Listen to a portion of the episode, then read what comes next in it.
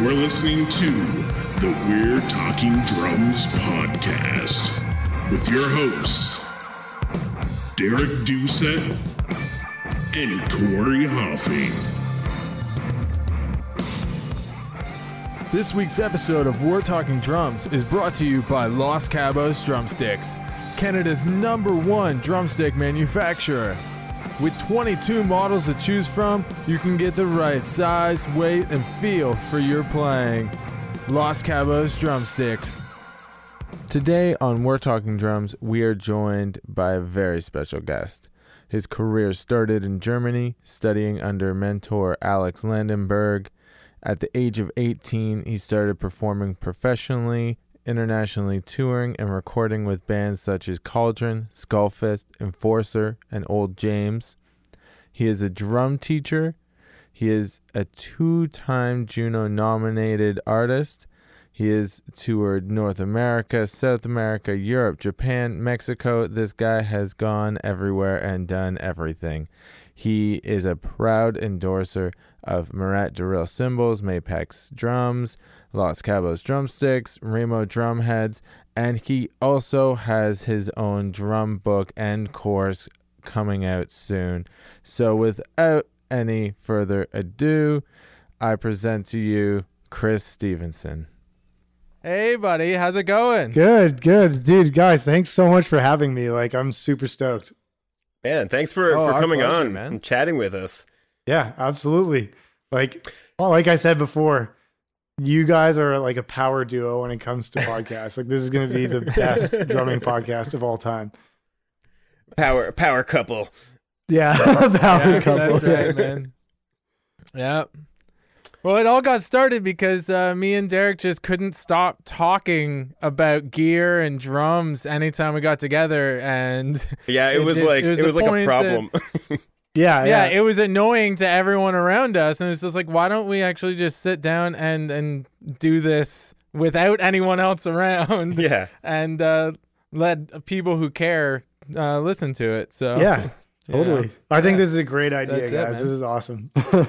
You know what's funny is I feel like it actually hasn't like made us talk about drums less whenever we're talking like elsewhere.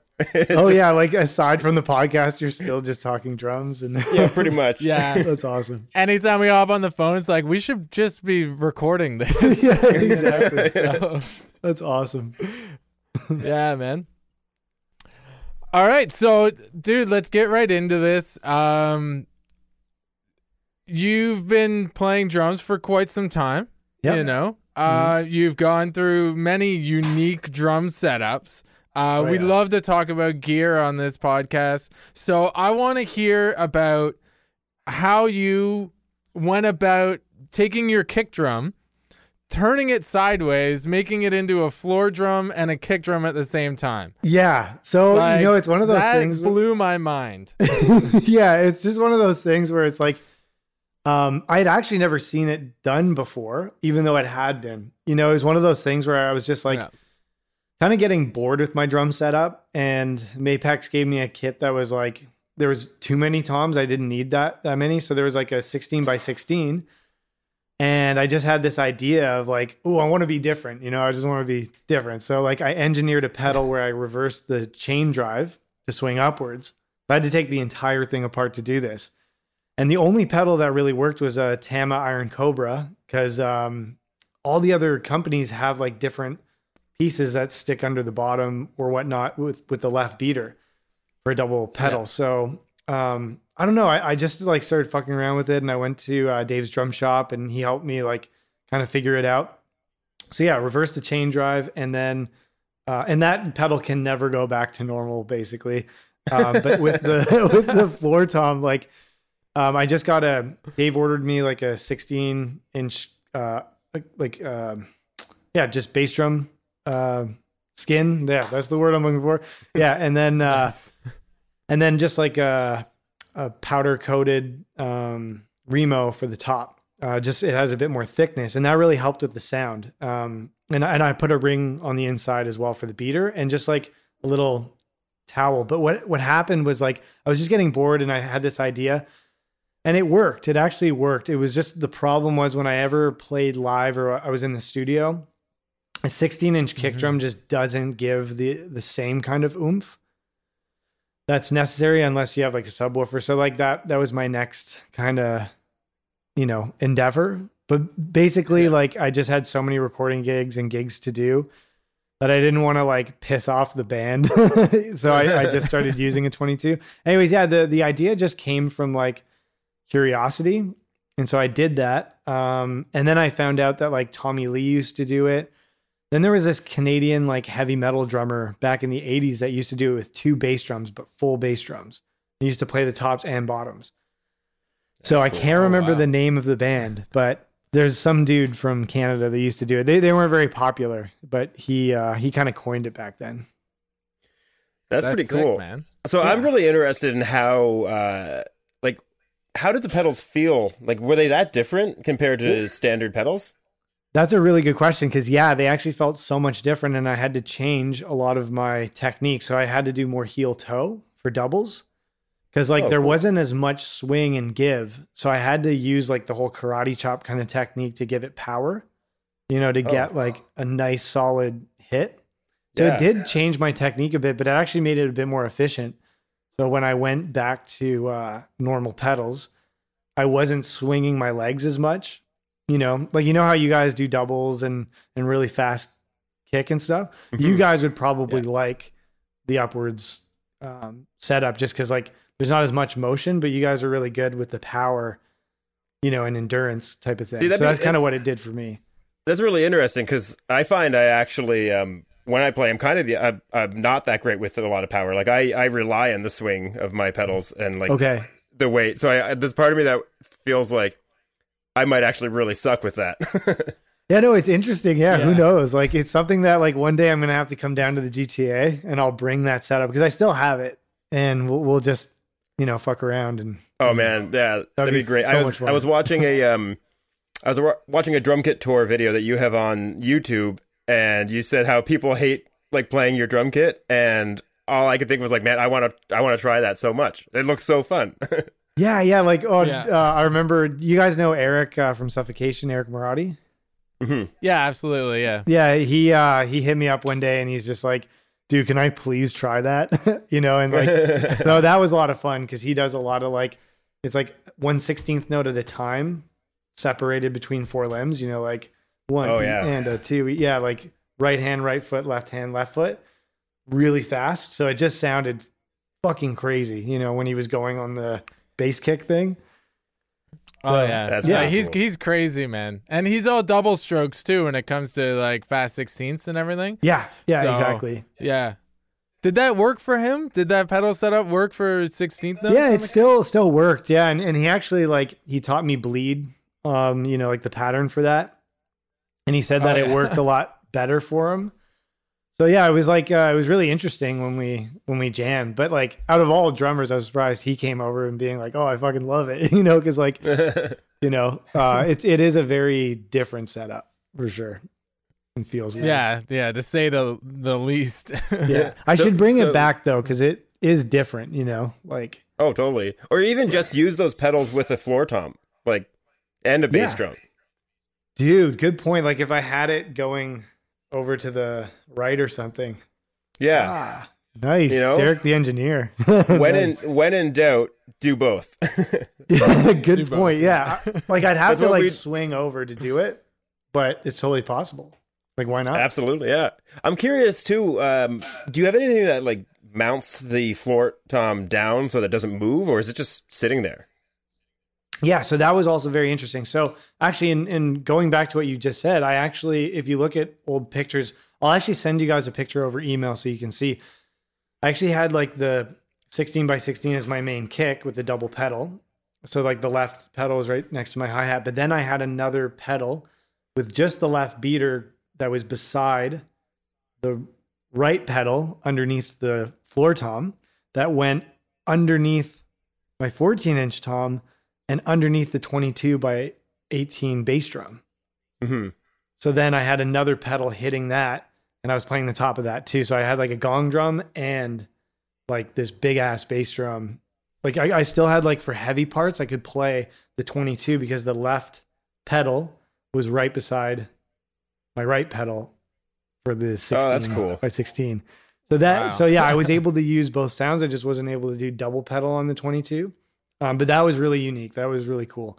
Um, but then going back to what you just asked, I went through like at least two years of playing around with this because no one had really done it. Like it had been done in the past, but there was nothing documented. So I did everything from like taking a practice pad, um, kick, um, like you know, just a rubber pad, Yeah, like and they're the on like part? like yeah, and the the old mounts are on like um, they have spikes going into the ground. Mhm. And so I just took that off and I used the bottom plate of that. Used that for a while. It kind of worked. Um, but my kick drum was still bouncing. Then when I was at NAMM like two years ago, I met um, one of the guys that helped design Roland. Um, his name's uh, Randall May, and he designed uh, uh, May microphones. So they're internal microphones him and I got chatting, and I told him about this idea, and he offered me a deal uh, with his microphone company. Um, or sorry, it's not a microphone company; it's all like it's an engineering company for drums. And he also Cool. designed the new Mapex, like uh, you know that floating system that they have. Oh yeah, yeah. Oh yeah. Yeah, he's the guy that designed that. So um, that's what helped keep the 16 by 16 in place when I was kicking upwards. So much that I didn't even need anything. I put grip tape on the bottom of my pedal, and um, or no, uh, not grip tape, but uh, Like Velcro. yeah, Velcro. Yeah, so Velcro on the carpet and then Velcro on my pedal. That kept it in place perfectly. But the internal microphones, it's on like a, a monorail system. It's called, so you can move the the microphones from the inside, and it slides on this rail. Um, but yeah, basically, it's heavy enough that it keeps it nice and solid. And then I also got really heavy wooden hoops, so that even when I'm kicking up, it doesn't move at all. So it's like nice, nice. and solid. Yeah. So it's just the the weight that you have on within the kick drum that holds it down. Exactly, yeah. But it's all Yeah? things that Okay. that require it for the sound, and having the internal mics really help with the sound as well. So like, there's one mic pointing up to like the top part, and one mic Mhm. perfectly in phase with the bottom part. I just can't really play them at the same time, or else it, you know, messes up the sound.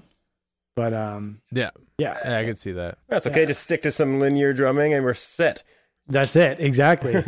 yeah, all day. yeah, the whole and I- like hand and foot thing. The you Yeah. know how all the drummers do that. Like Man, I love that. I keep trying to practice that, and for some reason, my right foot does not want to be like if I'm doing like right hand, right foot. My right foot Yeah. does not like to follow. It wants to be on one, not on the and. exactly. Uh, yeah. So I usually just know use my left foot for that stuff.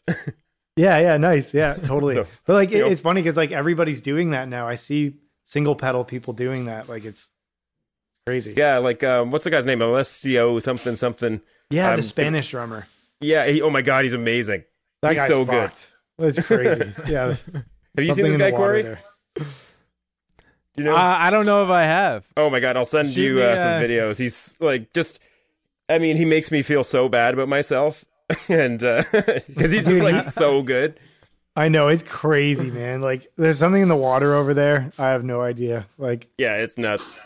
Um so uh I I just I guess, you know, we could go on about gear for this entire episode. Um I'm yeah. very I'm I'm, sure we could. Oh, cool. you know, I'm that. very curious I'm very curious about like that internal mic system that you have.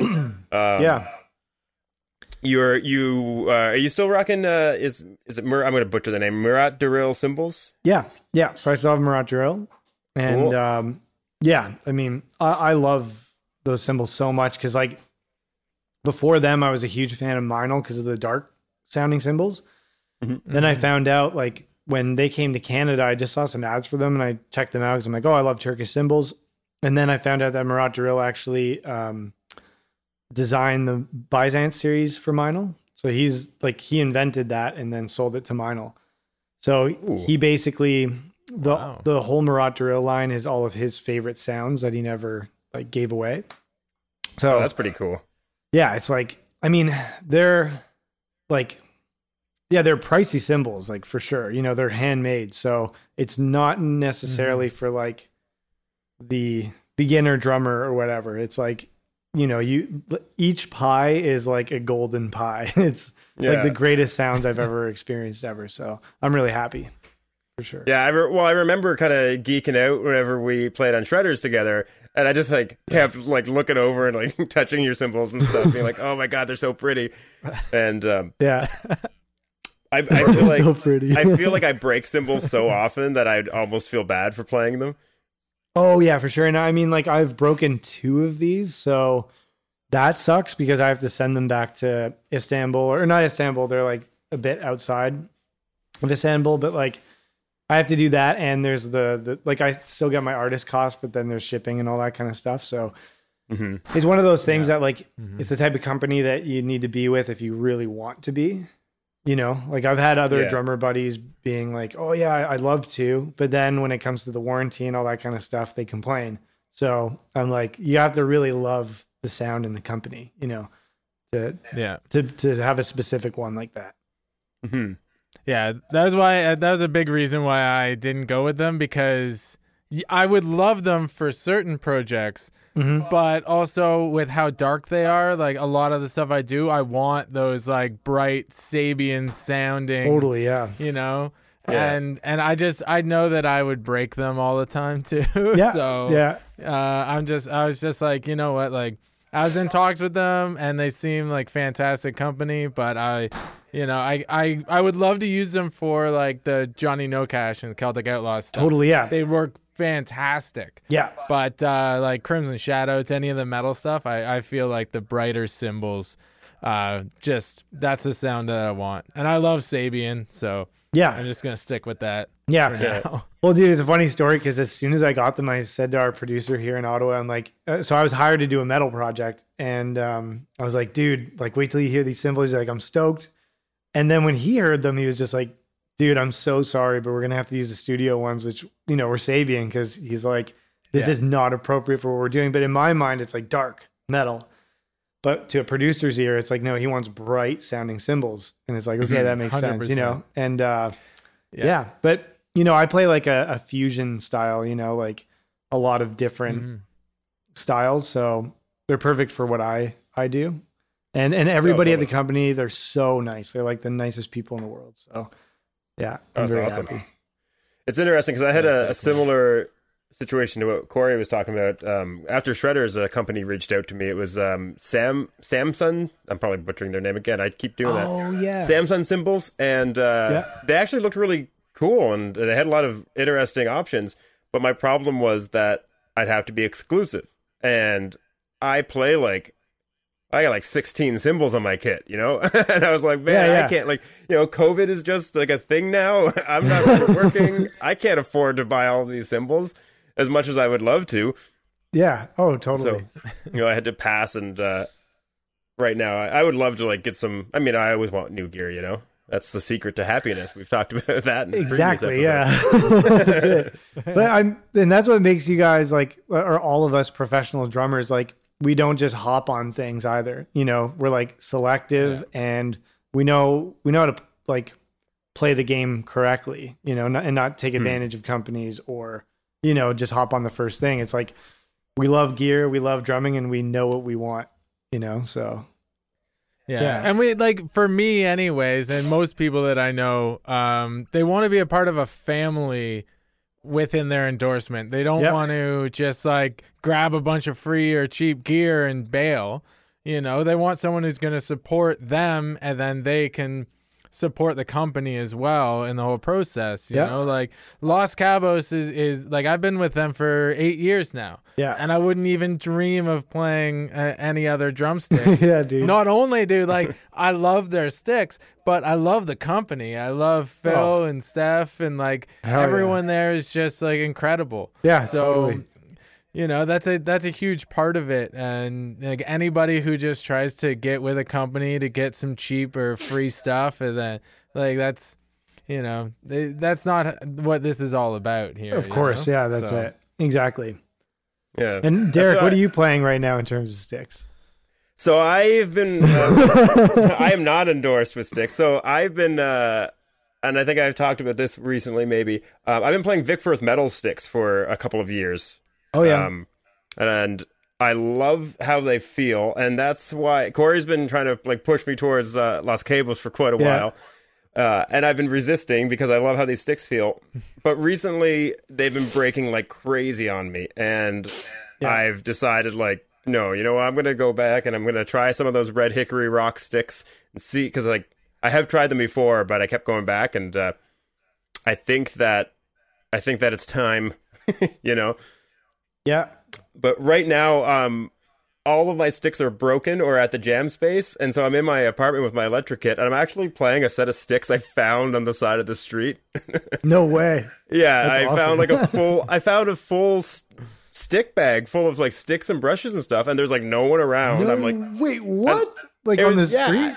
yeah, I was walking. I was walking my dog in my old neighborhood, and then I'm just like, hey, there's some stuff, and it also there was also like a um, oh, what else was there? There was a little Yamaha gig baggy thing, but it was a fully stocked stick bag. It had like a hi hat clutch and a bunch of drum keys and stuff, and Yeah. and it was just out in the side like a pile of garbage. So Dude, yeah. just some random drummer walking around carrying his bag, drops it. And you come and then of course I walk by and find it, and so I'm using a set of sticks that I found in there, and I think they're like five Bs. They feel like toothpicks compared to what I'm used to, but yeah. uh, it's been a while since I played like the metal sticks, and I'm just I need to get to uh, like Long & McQuade or something to pick up some some red hickory rock sticks just to try them out. But Yep. you know these days I it's mean- hard to get out. You know. One thing you could do too is like, um, you know, if Corey introduces you to Phil, I know like they might send you like a box of different kinds, you know, for you to try out Oh, if you're I do like, considering it. I do like Well. I of just stuff. placed. I just placed an order and I, I added in some of the red hickory rock sticks Nice. to toss his way. This way, this I'm guy. Yeah, He's such a peach, test them isn't he? out, see how you like him, and Yeah. uh, you know maybe we can get you on board here. yeah, know? dude, that'd be sick, man. Well, I'll That'll keep you guys awesome. posted. Yeah. well, like I actually, when I was 18 and I joined Cauldron in Toronto, um, I got a deal with uh, Vic Firth um, for like, we did a few like really big tours with like Nevermore and Death Angel and then um, Damn. like, and then Municipal Waste back then. And like, Mhm. um, so yeah, Vic Firth, because I was in that band, you know, they gave me a deal. But dude, in that tour, I remember like 24, like, uh, yeah, 24 pairs broke within like 12 shows. And I was using the Extreme 5B, I think. And like, then I went to a local like St. John's Music here in Ottawa. And I, I told this story to Los Cabos like back then because it, it was true. Like, this guy, Sandy Hunter, he was the, like one of the first indoor Cs this was in 2009 i think and like he um yeah he gave me a pair of los cabos and i went home and i tried them and i played a few shows with cauldron in toronto and like they lasted me forever and that's why i was like i'm gonna go with this company and so i actually dropped vic firth and they were like you know you're never coming back if you do this you know Oh. and then I've been with Los Cabos since, and it was just like, it it was funny because it was like a huge. It wasn't that big of a decision, but it was just kind of like, oh, I'm leaving like one of the biggest, or the biggest drumstick company of all time. For yeah, arguably, Yeah. for sure. Yeah, but soon Los Cabos will be. But I mean, when I- we all they join. will clearly, be. clearly, you don't Soon. regret the decision. Yeah, no, not at all. Like they're they're literally like family to me now. Um, so well, they always have been, you know. But like, um, yeah, they're just such a great company as well, and like the sticks are solid. So Nice. Well, you heard it, everybody. Los Cabos for the win. yes, that's right. so we've got um, uh, maybe we should. How, how much time we have here? We got a little bit of time left, so we've got some uh, a questionnaire that we sent you. Maybe we should go over that Mhm. and uh, chat about some of these things. Um, and then I do want to get into a bit of a lightning round, which we had chatted about before we all hit record. yeah. that's Corey right. hasn't even heard these questions, so I hope that he I don't even know what they are. Nice. Yeah, you know what? I'm gonna I'll let Corey answer the questions as well. So, um, let's just should we just go through and read some of these here? Um, so you've been playing for 18 years. I think I don't know if you mentioned that already. Corey will probably Yeah. say that in the intro. Okay, yeah. Well, I think I, I mentioned Yeah, yeah. before that I had long hair for 18 years, but it, you know, coincided with uh, my drumming. Well, that's usually what happens. You start drumming, you stop grooming yourself. exactly, that's it. That's it. I didn't have this beard before I started drumming. Yeah. You Yeah. know, it just grew. and then we listened to heavy the metal. blast beats and- got faster. I was like Yeah. a sweet The little kid before I started drumming, awesome. and now look at me, Now you're a man. greasy, disgusting man. That's awesome. Um, so uh, we have one of what was the most memorable tour? I've got this in a horrible font. I can barely read it. An accomplishment. It's like a dark gray font on a dark gray background. You're, God, we're you're pro- doing great. We're, bud. so Just professional. That's awesome. up. Sorry, can you repeat the question? I'll try. what was uh, the most memorable tour and or accomplishment in your career? Okay, yeah. Now I have to remember what I wrote down. Yeah, we're gonna cross reference this. Yeah, so like the most memorable memorable tour was the last one I did, and like that's where like a huge d- career shift decision happened in my life during the pandemic and stuff too, because I really like I'm still gonna play shows in the future and, and teach and like I'm still a drummer, like I always will be, you know. Um, but I think my my my main interest has always been in teaching you know, with my book and all that stuff. And like, but when it came to touring, like, I had done a few tours where like I started getting depressed on tour. I wasn't really feeling it, even when I was in front of all those people and stuff. It was just really weird, and uh, and I just kind of wanted to go home and do my own thing, you know, like do my own studying, my own practicing, and not just playing the same thing every night. But then this last tour I did with um, Enforcer from Sweden, um, I mean, those guys are all like brothers to me. And then we toured with Municipal Waste again, and it was really interesting because we started in November 2020, um, or sorry, 2019, November 2019, and it was um, exactly 10 years to the date that we started the tour from when I toured with them in 2009 Oh, there's like this like 10 year anniversary and um so yeah it was us toxic holocaust and i had played with them a bunch in when i was younger. And so it was literally like a bunch of best friends on a tour bus. And um and yeah and we were playing in front of like you know maybe max capacity was like 1800 some shows um all across europe. Um and there's like over a thousand people every night. So like one of the biggest tours i've done. And then like some of the shows, like at least like 400 people would be chanting Chris Steve, you know, when I did my little drum solo. And like, it was a very special moment for me because I had already toured Europe a bunch of times with Cauldron and been on one of their records. And then same with uh, Skullfist. And then same now with Enforcer. So with all three bands, I've probably toured Europe like like over a dozen times for sure but in front of the same people because they're all fans of all three of those bands, you know? And like when it comes to the new Yeah. wave of British heavy metal, they're probably like the three biggest bands in that scene. So everybody knows who I am in that scene. So it was like really special to like play shows where like everybody knew, oh, that's the drummer from Cauldron, Skullfist, and Enforcer, like some of my favorite records of all time, you know, for some of the younger kids. So it was just like, yeah. And then being with my friends, it was just like a really special tour. And then the most memorable moment, actually, you know what? Like I mentioned the Junos in, in the email. I think that was like really cool to be on two records that were nominated for Junos. But at the same time, I'm not a huge fan of, uh, you know, like music being judged. You, you know what I mean? Like in terms of like, Yeah. um i don't know it's very subjective right so like and and the junos too are like when you go to the junos they're very like posh and like i don't know. It's it's not, not, really for not something for an ungroomed metal drummer to be at. yeah. Yeah exactly. But to be like nominated for an award like that for two records that i've been on with two different bands that was that's been a really cool feeling you know? And because there was an Yeah. article that was written saying like it was in the ottawa citizen and it was like um oh maybe the the two records had something to do with the drummer you know? So it was just like a really cool thing to to have been a part of. But i think the most memorable moment now that we're talking about it was um when at the end of that tour we were in berlin and there's a photo that i put on instagram but everybody at the end of the tour uh, for the last tour photo um, they were like three two one and everybody went stevenson!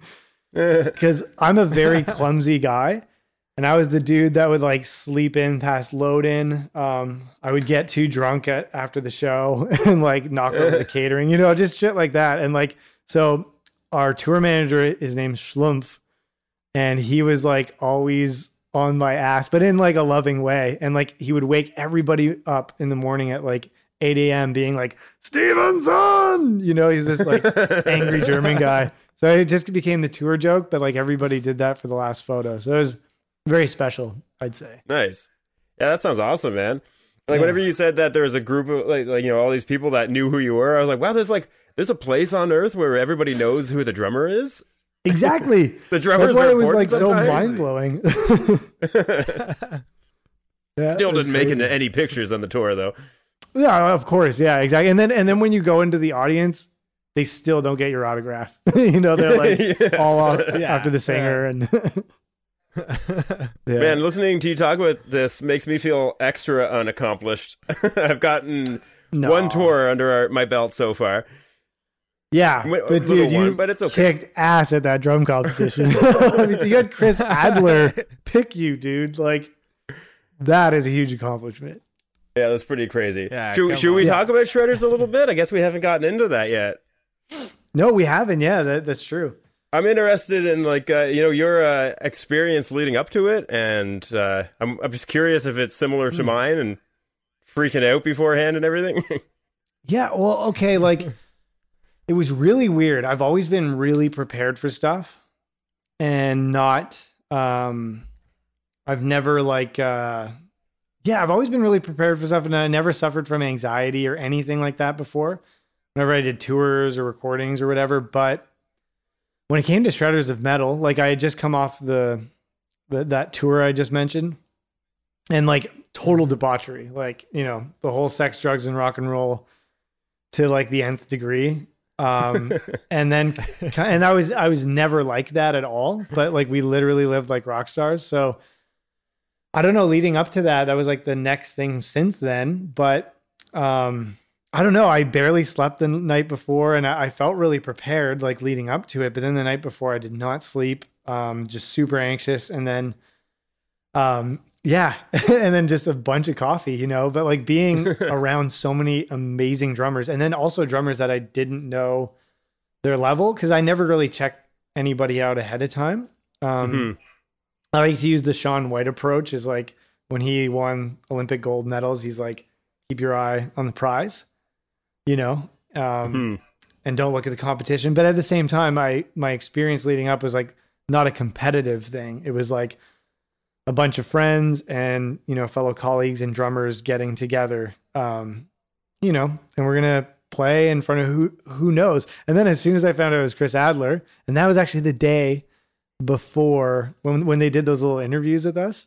Yeah, yeah, yeah. Man, I like I was so anxious. I just couldn't sleep. And then as soon as I saw you fucking drum, Derek, I was like, oh my God. I just like I was like tapping my heels like I want to go home. I want to go home.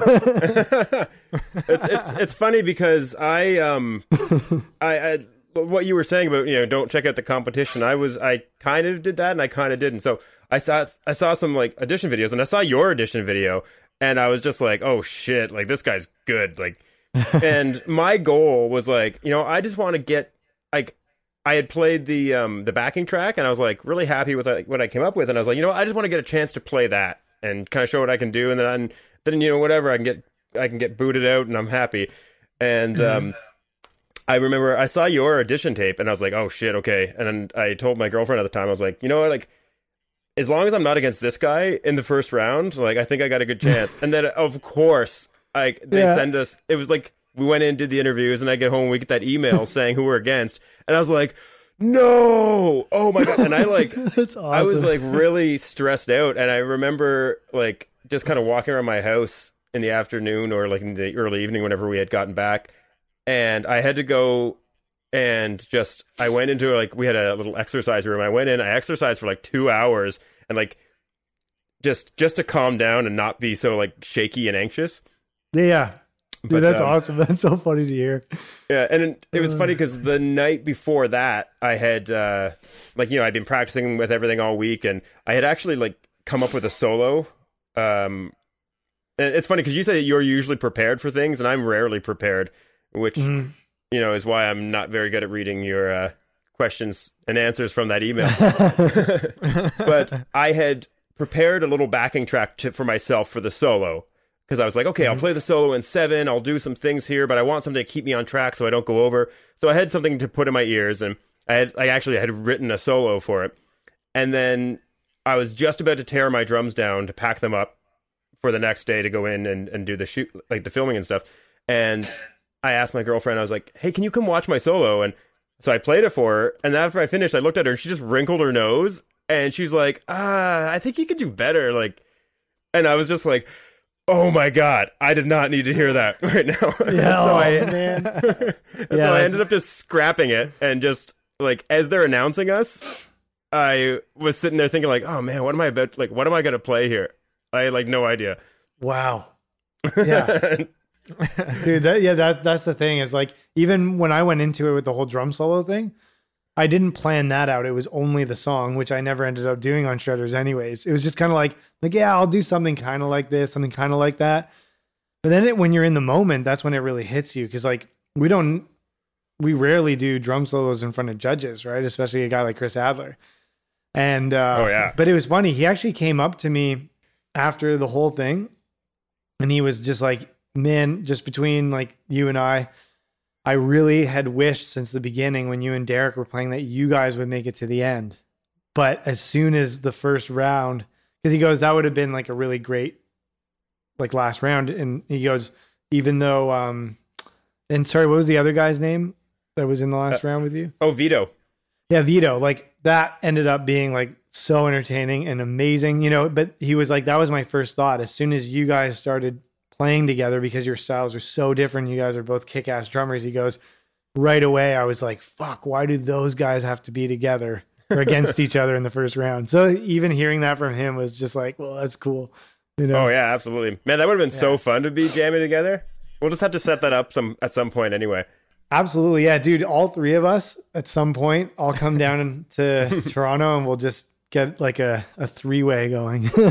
Have big old three way. That'll get stinky. Oh man, that'd be awesome. Yeah, it'd be a lot of fun. Incredible, man. um, Uh, there was there was something here in your uh, in the pre-interview. Um, wonder if you could touch on. Uh, it says that you suffered a really bad mental breakdown during the first lockdown. Yeah. Uh, do you want to uh, talk about that? And uh, Yeah. maybe uh, it can help some of our listeners who have suffered some of the same thing. you Yeah. know? help them get through it. For sure, yeah. So like um yeah, I guess like a lot of things added to it. Um so for example, like I um yeah, I don't know, like I've always been a very ambitious dude like in general. Like when it comes to drumming, my career, girls, like you name it. Like I'm always very ambitious. Um in sports too. That like um it kind of like when basically like I've always lived a high adrenaline lifestyle. Like I've always exercised, like I've worked out, um, and I have like professional friends in that field, and and then touring and playing music. You know, like my outlet was playing drums. So like very like intense person, very high adrenaline lifestyle. You know, playing shows all the time, playing heavy metal drums. Um, and then I, I like when I grew up too, I was a military brat. So like every three years we moved somewhere else. So I've never been in one place longer than three years. So I have that anxiousness of needing to go to the next place or so touring was a great lifestyle for me. So basically when the lockdown hit, um, I was off tour from, you know, November and December, like uh, 2019. And then Mm-hmm. right after the um, competition we did, I was supposed to be in Finland just for a week to do uh, a festival, and I was going to stay in Stockholm with my friends, and then um, a month later go back to Europe to do like the to do a tour uh, with Skullfist and Enforcer, but I'd be playing an Enforcer. I was super stoked for that, and then do the summer festivals with Enforcer, and like, and yeah, and I was just like on such a high. But when the lockdown happened, I was at my mom's place, you know, just kind of couch surfing. When the lockdown happened, you know, I was back at home after living away from home for like 10 years. And I was stuck and I couldn't play drums because I only had acoustic drums and all the music stores were closed and like and they didn't have any rentals for electric kits and like I went weeks without playing drums, but that was like my meditation. That was my like form, that was my outlet for all this like Mhm. Anxiety I didn't know I had, but I would just use it. And I was like, yeah, very intense person and high adrenaline. So then I picked up, um, like I just started exercising like crazy. I was going crazy, right? Like I couldn't play my drums. And that's the thing that's always kept me at bay. And so I started exercising like crazy. I was like running eight kilometers, um, like sprinting eight kilometers, and then doing a bunch of push ups, dips. And then I was doing um, the Wim Hof method. I don't know if you guys are familiar with that. I've heard of it. I don't know it, it fully, but it's really intense. yeah. So it's like a, a yoga thing where um, you do cold shower therapy. But I was doing it so Mm-hmm. intense, you know, like way overboard, like showering and freezing cold for like six minutes. And then, so basically, like I have a very like um, powerful mind, but I was overdoing all that stuff to try and get rid of the anxiety and like all that kind of stuff. But and then with, with the Wim Hof method, you do like um, like hyperventilation 30 times, like deep breaths. Then you exhale and you hold your breath, like after the exhale. Anyways, I passed out from that and I woke up and my whole body had just like let a bunch of adrenaline and cortisol out. So a bunch of adrenaline in my brain and a bunch of cortisol. Like I had to go to the hospital for it. But anyways, I suffered from like because I just over like you can actually overwork like overdo it in workouts. And Oh, yeah. and and like it, I just had like a, a physiological reaction and and a chemical reaction in my brain. So this is the whole moral of this is just don't overdo things. But I was just stuck in a position where like imagine you're touring all the time, you're recording records, and you're a professional drummer, and like and and your outlet is drumming. I couldn't drum for like two months. Um, I couldn't do those tours I was stoked on. I just come off of like a big high. I, I was just trying to find a high. Um, and I really like fucked myself up. And so I just went into like a really deep depression after that and suffering from anxiety and like, you know, and like suicide is very taboo, but you know, my brother suffered from like extreme um, anxiety and depression before. And like anytime he had feelings like that, I'd be like, dude, fuck it. Like, don't worry about it. You're fine. Like everything's good, you know? But until I experienced it, still in like a mm-hmm. lockdown, right? And I didn't have a job either to keep me occupied, like nothing. Like I was a single dude back at my mom's, couldn't play drums. I overdid it, you know? And so, anyways, like, but from there, like, that's when you kind of have to make a decision. It's like, do I sink or swim? You know? So then that's when I got the job at FedEx because I was like, okay, how can I think logically? And that's not going anywhere anytime soon. So I got that job. My students came back when the schools reopened. And then I, yeah, started picking away at my book again. So, all of that being said, when it comes to mental health, oh, and another thing too, when it comes to drumming, is um, I was like comparing myself way too much to everybody else and not feeling good enough about myself. But now I don't give a fuck. Like I've I've created this mantra where if this helps anybody, it's like don't give a fuck at all. Like like post on Instagram as much as you can, like every day.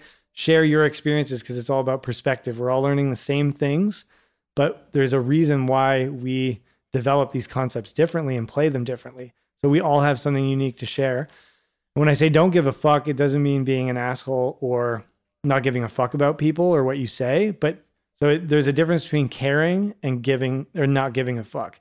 You need to care about what you say, you need to care about other people, and you need to care about what you do, but don't give a fuck about what people think about you, whether it's positive or negative, and don't give a fuck about what you're saying if it's good, you know, and if it's what you want to share.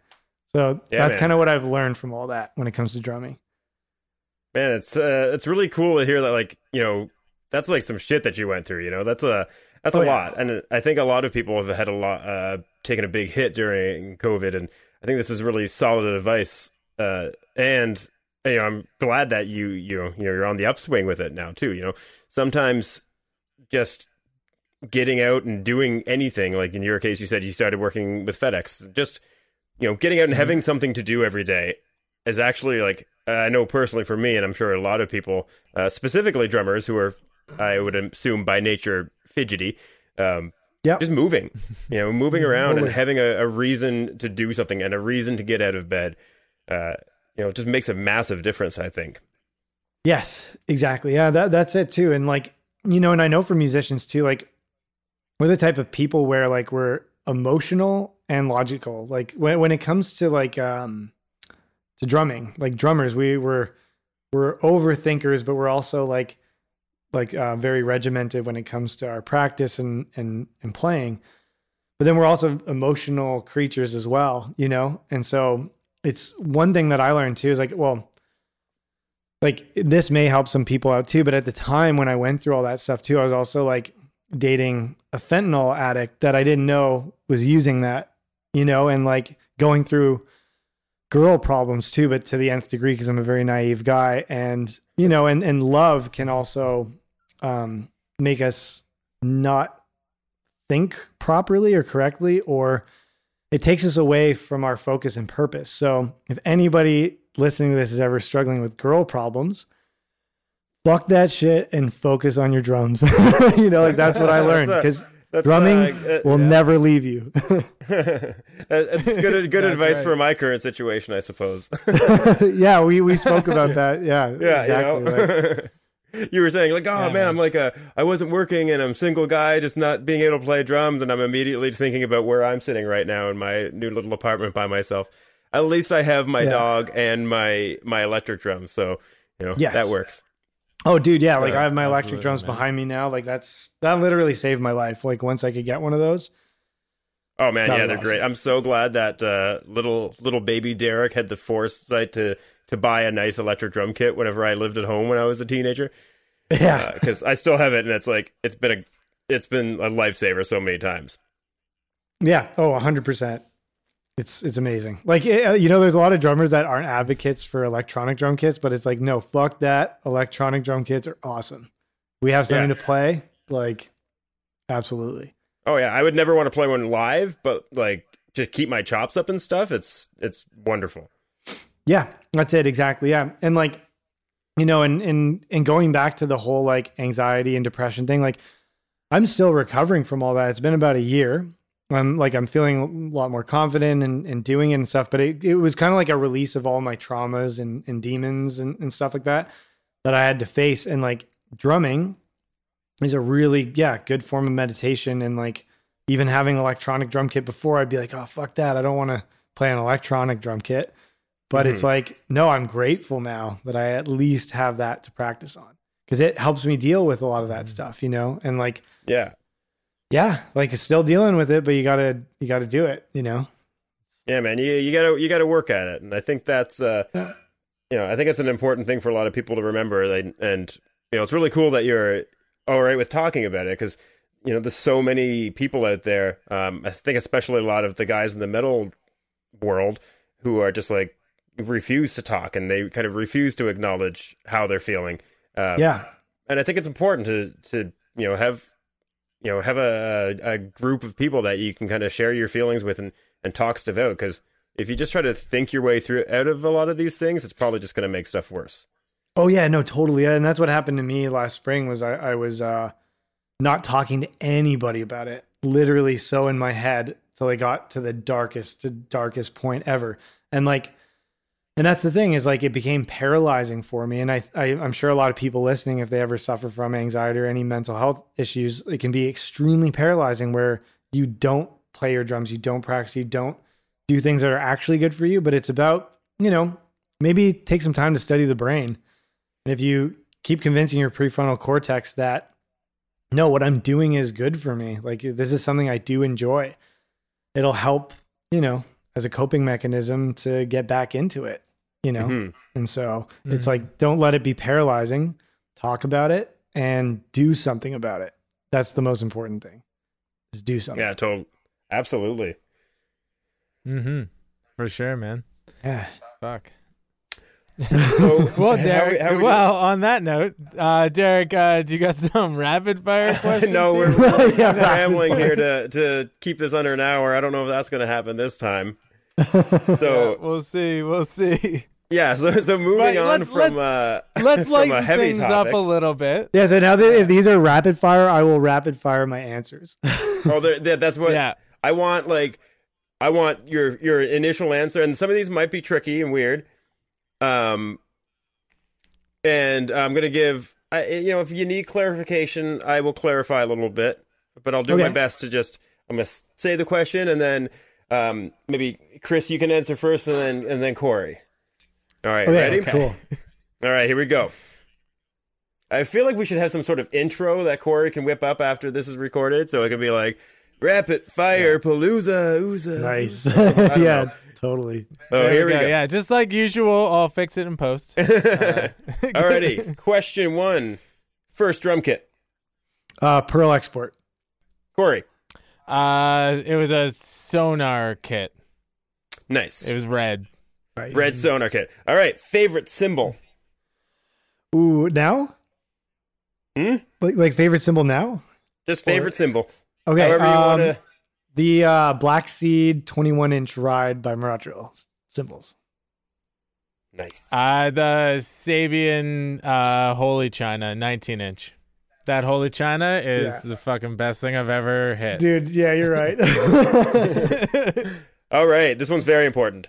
Doritos or Pringles? Doritos. Correct. Doritos, cool, Also correct. cool ranch. Yes. All right, good. Yes, good. sir. If you said Pringles, I was going to just end the podcast. Just off. Yeah. Okay, here we go. Your studio is burning down. You have time to grab and save one piece of gear. What is it? I'm a 21 inch Black Sea ride. Ooh, you really like this ride. I do. Uh, Things are burning, Corey. I'm look. I'm look. I'm looking around my studio right now. I don't. I really don't know. Uh oh. um, you got five seconds. honestly Four. probably my uh my my Mapex Meridian uh kick drum All right. because the cymbals the cymbals should might withstand the heat. I could probably dig it out of the rubble he's, later. he's hoping. You're Right? hopeful. So, but my uh that um 22 inch uh um uh maple kick drum is just uh dude that thing sounds like a beast. I love it. So, Fuck yeah. yeah. It's probably what I'd grab. The biggest the biggest drum I could carry. exactly. You're running out. You can't fit it through the door. People are like, what are you Yeah. doing? You can't, and you can't put other gear inside the drum. You know what? Honestly, I'd probably grab my computer uh cuz Oh. that's the most expensive and has the most recordings and everything on it. That's probably the smart answer. Yeah, I- I'm dude, sorry. I'm sorry, Corey, but you've already taken the bass drum. It's- Yeah, yeah, it's that's done. true. It's over. Good point. All right. So, puppies or kittens? Puppies. Nice. Puppies. All right. agreed. Yeah, I'll go puppies. Yeah. Doritos or puppies? Dude, don't do this to Oh me. wow. Uh, You're puppies. gonna. you have to. You have to answer. Puppies, yeah. I, I'm gonna go Doritos. oh, I'm not giving my Just to Mix answer. it up. That's pretty metal of you. See, see, my dog is pretty much covered in Dorito dust anyway. So, Yeah. Yeah, best of both worlds. so- um, I guess we already talked about favorite favorite gig, which uh, so I'm gonna skip that one. I mean, Corey, you can Mm-hmm. answer, but because you, Oh God, favorite gig? yeah, Um, I don't know. The most logical answer is playing Wacken, but that was horrible. Uh, so yeah. was- honestly, Z7 in Switzerland. Uh, when I played there uh, with Crimson Shadows yeah, in Europe, that's a Z7 sick was just place. dude, fantastic venue, and we partied all night, and just like uh, the crew there was incredible. Like everything about that was awesome. It was like our third show into that tour. It's fucking sick. So That's Nice. awesome, man. All right, yeah, least favorite gig. Ooh. Okay. I remember there was a gig when I was young. I was 18 on the Death Angel tour. I believe it was in uh like Vosselaar, Belgium or something, but it was just fucking horrible. I'll go into a little bit of detail. Basically, the singer got really drunk and just stood in front of his amp the whole time, and the guitar player and I were just like trying to play the songs, and yeah, it was it was bad. that sounds brutal, man. Honestly, my uh my worst gigs are the, are just some of the ones that had zero turnout. Um, Like all That of them, was- it just- most of them. like, uh, no, well, dude, uh, this was like the first uh year or so that No Cash started, and we played a show in um Oakville. And the promoter is like, "Oh man, like it's gonna be packed. It's this guy's like CD release. Like it's gonna be slammed. Don't worry. Like it's awesome. I got you guys." We get there, zero people. the The band, the headlining band, was at the very back of the venue, sitting in a booth. Uh, didn't even watch our set, and that was it. And we played to the uh, the guy that ran the bar. Uh, and Yeah. after that show, I was like, guys, I, what are we doing? We need to rethink this. And since then, all the shows have gotten better and better and better. And, you know, but like that was a big turning point where I was like, if we're going to do this, I don't want to be playing to zero people. I mean, you that's know? that's fair. So, Yeah. yeah, that was a that was a big uh big wake up call, I guess. Yeah. but All right, yeah, so I don't know if I've had any gigs that were like someone got so drunk that uh it could- well, it's probably me that was drunk. nice. I probably I probably made the gigs the worst gigs for other people. yeah, but Corey, wh- why was uh like Wacken so bad? oh, Dude, it was a mess. Uh it was a mess. We pretty much every single person had gear issues. We had 20 minutes um from the time like we got to the artist area to the time we were starting to play. Like it was just everything was rushed. None of the gear worked properly. Um I I couldn't have my triggers because like something exploded right before. like, dude, it was just everything went wrong, and then all of a sudden we were like, "All right, you're on now." Jesus. And it was pretty much the same Yeah, with us we- too. Whenever we played, Yeah. yeah, we Just we like- got off stage and was just like, "Well, that was an experience. Let's go drink some mead." Like, yeah, I don't know. exactly. Let's have fun. Dude. We're here, but I now now that you're talking about all that stuff, I actually can like okay, I actually do have a really quick story. One of the worst gigs ever. Cauldron when we were on tour with um uh, Death Angel. We played a like black metal festival in Warsaw um with there was an opener called Virgin Snatch, then Cauldron, because we were on a we're on a package tour with Death Angel, so we were invited to do this, but the promoter didn't listen to Cauldron ahead of time, so we were playing like Chained Up in Chains, like this poppy heavy metal, and then it was, um, yeah. Anyways, all the bands was like Behemoth, Pe- Pestilence, Marduk, Mayhem, um, uh, Deicide. Uh, Obscura played too, because like the bass player from Pestilence played in that band too. Like literally, like the most stacked lineup ever.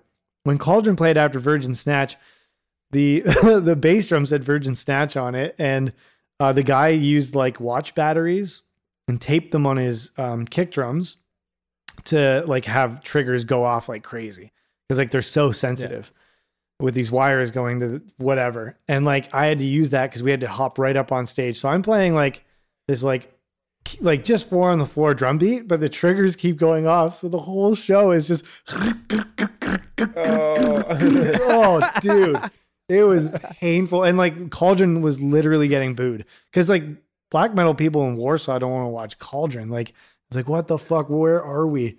Like, yeah, yeah, like Uh, let's let's get this done and get out of here. Yeah. Next gig. yeah, exactly. It was locked. Oh, and there was like over five thousand people, so that was the biggest show I've ever played, and it was the worst. oh, oh, that's rough.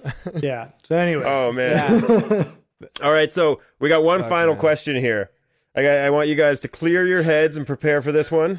Shake it all out, and you can both answer at the same time. all right, whatever just comes to mind as fast as you can. You ready? One, two, three. Derek or Corey? Derek. Yeah. I can't. I you can't put me in that position. Ah, Can't. Uh, De- Decory, Decory. that's, that's fine. Two of you guys Corey in said. one. Corey spoke the truth anyway. I can't I can't say myself. So I vote Chris. All right. See, I, I voted Derek. I don't know what's wrong with that. exactly. Yeah. That's awesome. Awesome, awesome. All right, man. Before we uh, kind of wrap up here, I heard a rumor that you were writing a book over Oh. the past little while, eh? Yeah, actually, so I know it's not on video, but I do have it here. This is like my final draft that I finished um, right before I had that big mental breakdown that I pushed myself to. Um, but I was also like in the midst of like finishing this and I was talking to publishing companies and stuff. Then COVID hit. So like I was on this big high with my career, like in general, but probably like the climax Yeah. of my career and then COVID hit. So obviously I pushed myself to a really bad limit. But this book now, my roommate um, that I, I live with now, he's like the, my videographer, and we are creating a mini course that we're going to be releasing um, latest September, um, and it's going to like basically be me teaching the book, just so I'm not just selling physical copies. Um, and yeah, I actually like I went over this book with Benny Greb. I went to his teacher camp in Germany. Um, so him and I have been in touch. He's helped me skim through it and stuff. So he loves the concept. I've had a lot of like professionals go through it. And yeah, so I'm going to be coming out with this course. So you'll see a lot of stuff on Instagram this spring. And uh, yeah, I'm, we're actually starting this course this coming Sunday. Oh, nice. All the details. Yeah. So yeah, the book's going to be out soon, finally. And you're, so so my you're starting it. Uh, you're starting it the day before this episode comes out. Exactly. Yeah. That's it. But it'll be a long process. So my plan is like to um try and get the physical book published so that like publishing companies have the right to the book and it helps promote my name, but then I'll have the rights to my course. So mm-hmm. hopefully like and that was Benny Greb's suggestion is like because he didn't make any money off of his first book, but that's what garnered him like his fame. So he was like, try and get it published let them take the money because they will anyway since you're a no name but then release your course and try and use the promotion from that to get your course out. And uh, yeah so this is perfect timing for this uh, podcast actually. So, Sweet. So, so if uh, people want to check you out and learn more about your course that you're offering, where can they find you?